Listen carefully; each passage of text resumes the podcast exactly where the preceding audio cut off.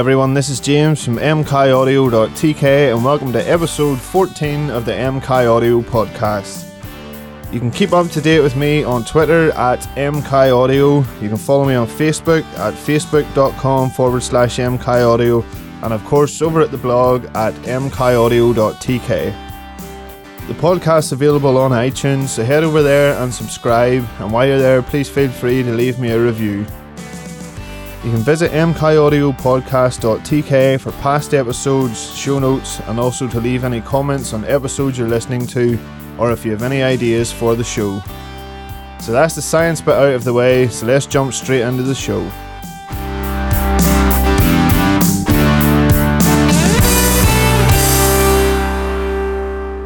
So, the title of today's show is Getting More Done in Your Studio. I think it's a problem we all face. I know I really have a problem with it. I would get into the studio and I don't seem to get quite as much done in a night as I would like to get done. And there are a few reasons for this, and I think it's more to do with a mindset thing or maybe not being as prepared as we should be. So, the way I thought I would get around it is to I have three uh, quick steps. Well, I'm calling them three smart steps, and all will be revealed in a minute while I'm calling them that. Uh, three steps that sort of help you get a little bit more done um, by working smarter, I suppose, in your studio.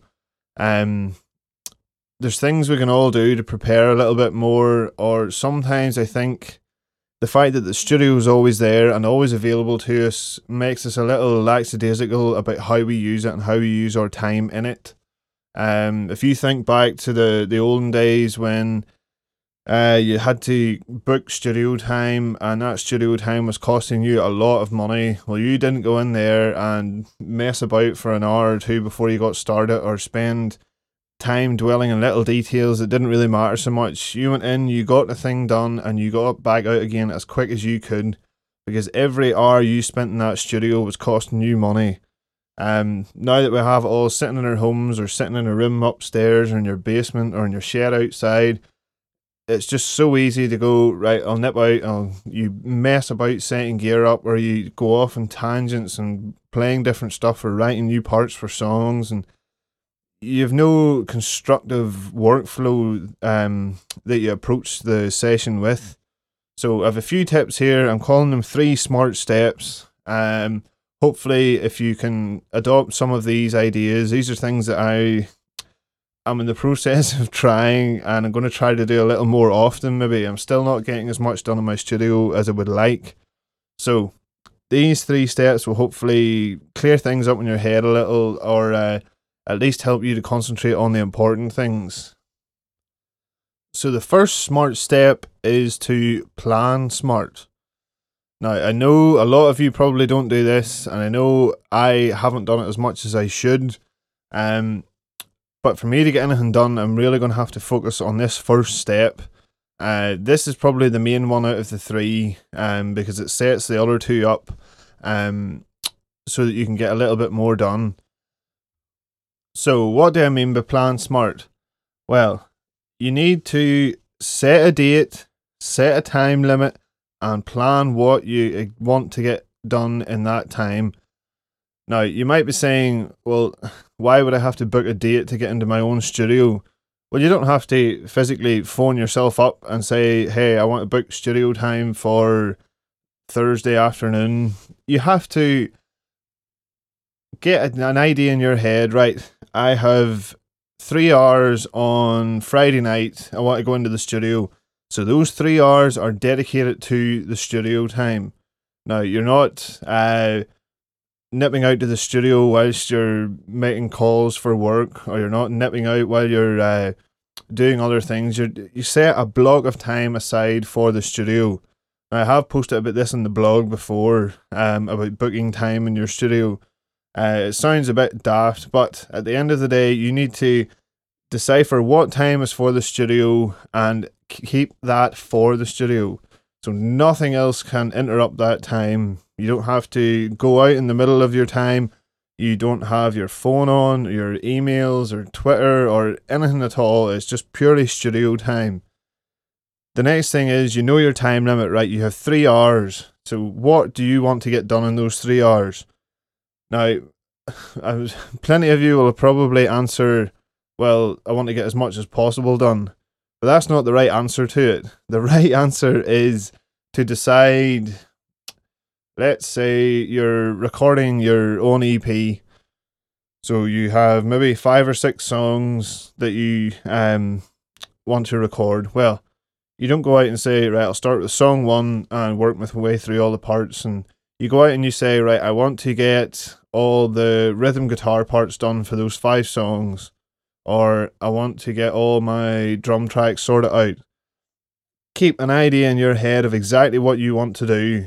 Now, whether that involves making a chart for the wall so you can stick it up there, you see all the parts laid out for all the songs, and then stick dates and time limits beside them all so you can tick them off as you're going through. If you don't get as much done as you want it to get done, well, you can still come back to it. It's not as though your studio times ran out and you're getting kicked out and you can't come back. It's your studio, you can come back in the next night and try and work harder to make up for it. So it won't go right at the start and you won't be able to plan your time exactly at the start. But by having a clear idea of what you want to get done and working as hard as you can to get it done, you will work a lot faster and a lot more efficiently. You won't be coming into the studio and faffing about setting up instruments that you don't necessarily need or messing about with settings in your session and uh, recording parts you don't really need. You have a clear idea, right? Five songs, five rhythm guitar parts, set the guitar up, get your tones, and go for it.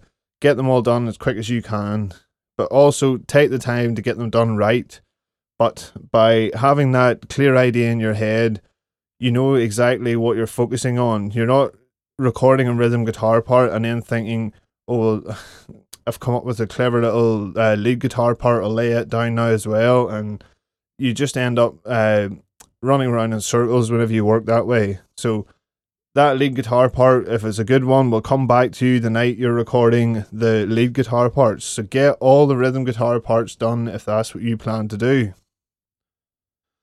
Okay, the second smart step is to record smart. So we're being very smart here at the minute.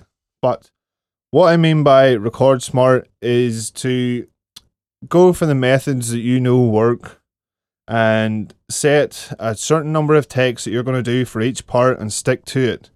And also set up one instrument and record every part you need to record with that instrument before moving on. So, like I mentioned in the first step, you've maybe planned to record rhythm guitar. Well, set your guitar up and get your tone for all your rhythm guitar parts, and then record all the rhythm guitar parts. Don't record rhythm guitar parts for two songs, then change all your settings and record the lead guitar parts for those two songs, and then maybe pull out the bass guitar and do them. Get one part, record it for all the songs. So you're not wasting time setting up instruments constantly you have it set up once at the start of your session and then you can record constantly throughout the session. So the other ones go for your um, your best known methods or methods that you've used that you know work.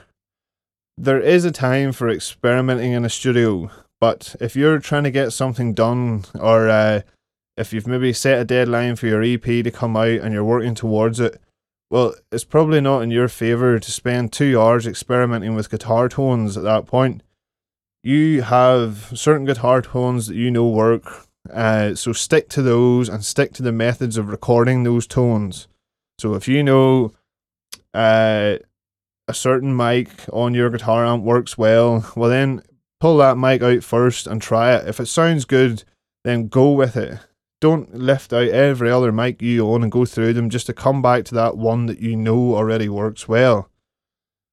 Hopefully, you will have got an idea of what mics work well because you will have had time in your studio to experiment. I'm not saying that you shouldn't experiment at all, but if you have an idea of what you want to get done and you're on a deadline, well, then stick to what you know best. The second thing is the number of takes. Now, if you're playing a song that's averaging three minutes long and you do 10 takes of uh, one guitar part. Well, that's half an hour spent on one uh, part for one song. So set three takes for each part, um, and play through them as best as you can. And that little bit of pressure, knowing that you've only got three takes to get it right, will probably make you play a little better than you usually would. So, three takes for each part for each song, so you can motor your way through them as quickly as possible. Um, that little bit of pressure is always niggling in the back of your head to say, right, I have to nail this first time. And you probably won't nail it first time, but that's what the other two takes are for. At the end of the day, once you uh, get all your parts done, if those three takes aren't perfect, well, chances are you could probably comp a perfect take uh, together out of them. So record smart, stick to methods you know, set a number of takes and stick to it. And once you've set up for one instrument, record every part you need to record for that instrument. Now, you might have guessed the last one, and that is to mix smart. So, you have planned your session, you have gone through and recorded all your tracks. Now it's come to the part where you have to mix them all together. Well, usually what people do is they will open up the session and bring in all their takes that they've done. Uh, they've maybe comped certain takes together and got a decent take out of it. So we zoom into the drums first, and we will spend an entire night working on the drum sound. Well, if you've done it right in the first place, your drum sound should have been recorded well. So don't dwell on the tiny little details that there's maybe in three seconds of the song, there's a certain frequency in the tom that's just niggling at you. By the time that's mixed into everything else, uh, chances are for those three seconds, you probably won't notice it in the final mix. So don't dwell on little things like that. Uh, work with broad strokes. So a way in which I try to do this is instead of going in and tweaking, uh, say I have a multi-track uh, drum recording. Well, instead of going in and applying uh, compression to the kick drum and the snare drum, and if there's tom mics and maybe EQing overheads, etc. Well, that takes a lot of time to set up all those compressors and all the EQs. So what I like to do is to bus those all to one single drum bus and then apply effects to that drum bus first. So try uh, just playing about with the faders to set your levels and then compress the drum bus first.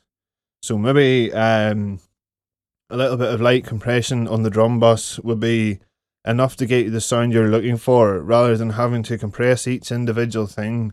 Because if you compress the kick drum first and then maybe the snare drum and then you bring in the overheads and suddenly, well, now the kick drum or snare drum sounds a little bit too compressed once they're blended in with the overhead sound.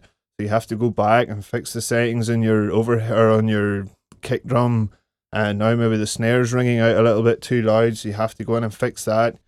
Um, if you had started by applying the effects to the bus, well, one or best case scenario, I suppose, the little bit of compression you added to that bus might have been enough to get you the sound. Now, the worst case scenario is that it's maybe not compressed enough, or maybe the snare drum or kick drum aren't coming through as much as you would have liked, well, you can still go in after that and uh, compress the snare drum or the kick drum to get it to be a little more punchy.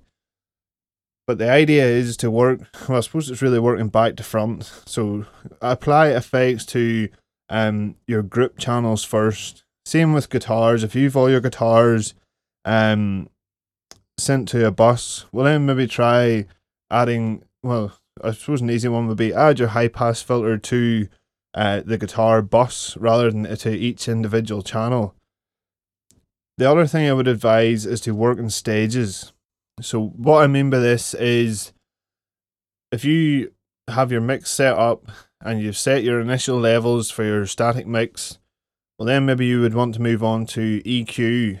Well, go through every track on your mix and apply EQ to it. Now, it might be a very rough EQ to start with. Um, maybe you'll apply filters to them all. We'll go through and apply your high pass or low pass filters to every single track that you intend to have one on. Then maybe go through and notch out certain frequencies that aren't needed within those tracks. But again, go from uh, the first track to the last track and do it to all of them. So you're constantly you're in a certain mindset whenever you're EQing. So you're listening for certain things instead of listening for certain frequencies to cut out, and then you maybe move to um, compression.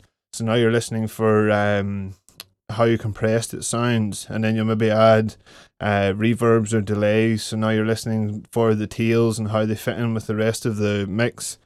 And then you move on to the next track and you pull the EQ back up. Well, now you have to get back into the mindset of listening for certain frequencies. Whereas if you're constantly listening for a balance between every single track, if you're EQing your rhythm guitar track, you'll maybe notice uh, frequencies in the synth track that are uh, fighting with the lead guitar. You know, you're constantly listening to little details like that. So you can deal with them all at once and then move on and deal with all your compression, then move on and maybe your next phase, phase would be um, your panning phase. So pan everything out where you want it in the stereo field, then maybe move on to reverbs and delays. So you're constantly working through the mix in stages. So you have your EQ stage, compression stage, panning stage, etc., etc. So it's time for the summary. So the first one was plan smart. So that's set a date, set a time, and plan what you want to do within the session. Then it's record smart. So go for the methods that you know work, set a number of takes, and record every part with a single instrument that needs recorded. The last one was to mix smart. So that's work with broad strokes, um, work in stages, and don't dwell on the little individual details that won't necessarily make a difference to the final mix. So hopefully that will uh, help you get a little bit more done. Um, I suppose this episode was more a pep talk for me to try and kick me in the ass and get me going. But uh, hopefully, there's something in there that'll help you get a little bit more done in your studio. Um, if you're like me, it's more. I this is I'm only doing this as a hobby at the minute, and uh, I don't necessarily have a lot of time for it between running the blog and working, and I have two little girls that take up a massive amount of my time. So I have to be as smart as I can. I don't get a, a, lot of opportunities to get out into the studio. So once I get out here, I need to make sure that I get a lot done in the time I have.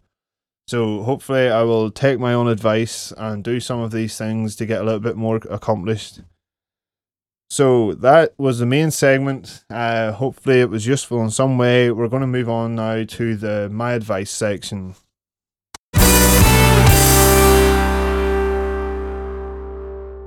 So the my advice section is once again about being prepared. Um this is talking about being prepared whenever you're about to go into a recording session. So this sort of ties in along with the main segment again. Uh you have set a date and a time that you're going to get into the studio and record a specific instrument or a specific part for your uh, album or EP. Well, you need to make sure that your instrument is prepared as well. Now, what do I mean? This doesn't mean uh, giving it a motivational speech and telling it it can sound great and it has to feel good about itself. It's more to do with, um, I suppose, maintenance.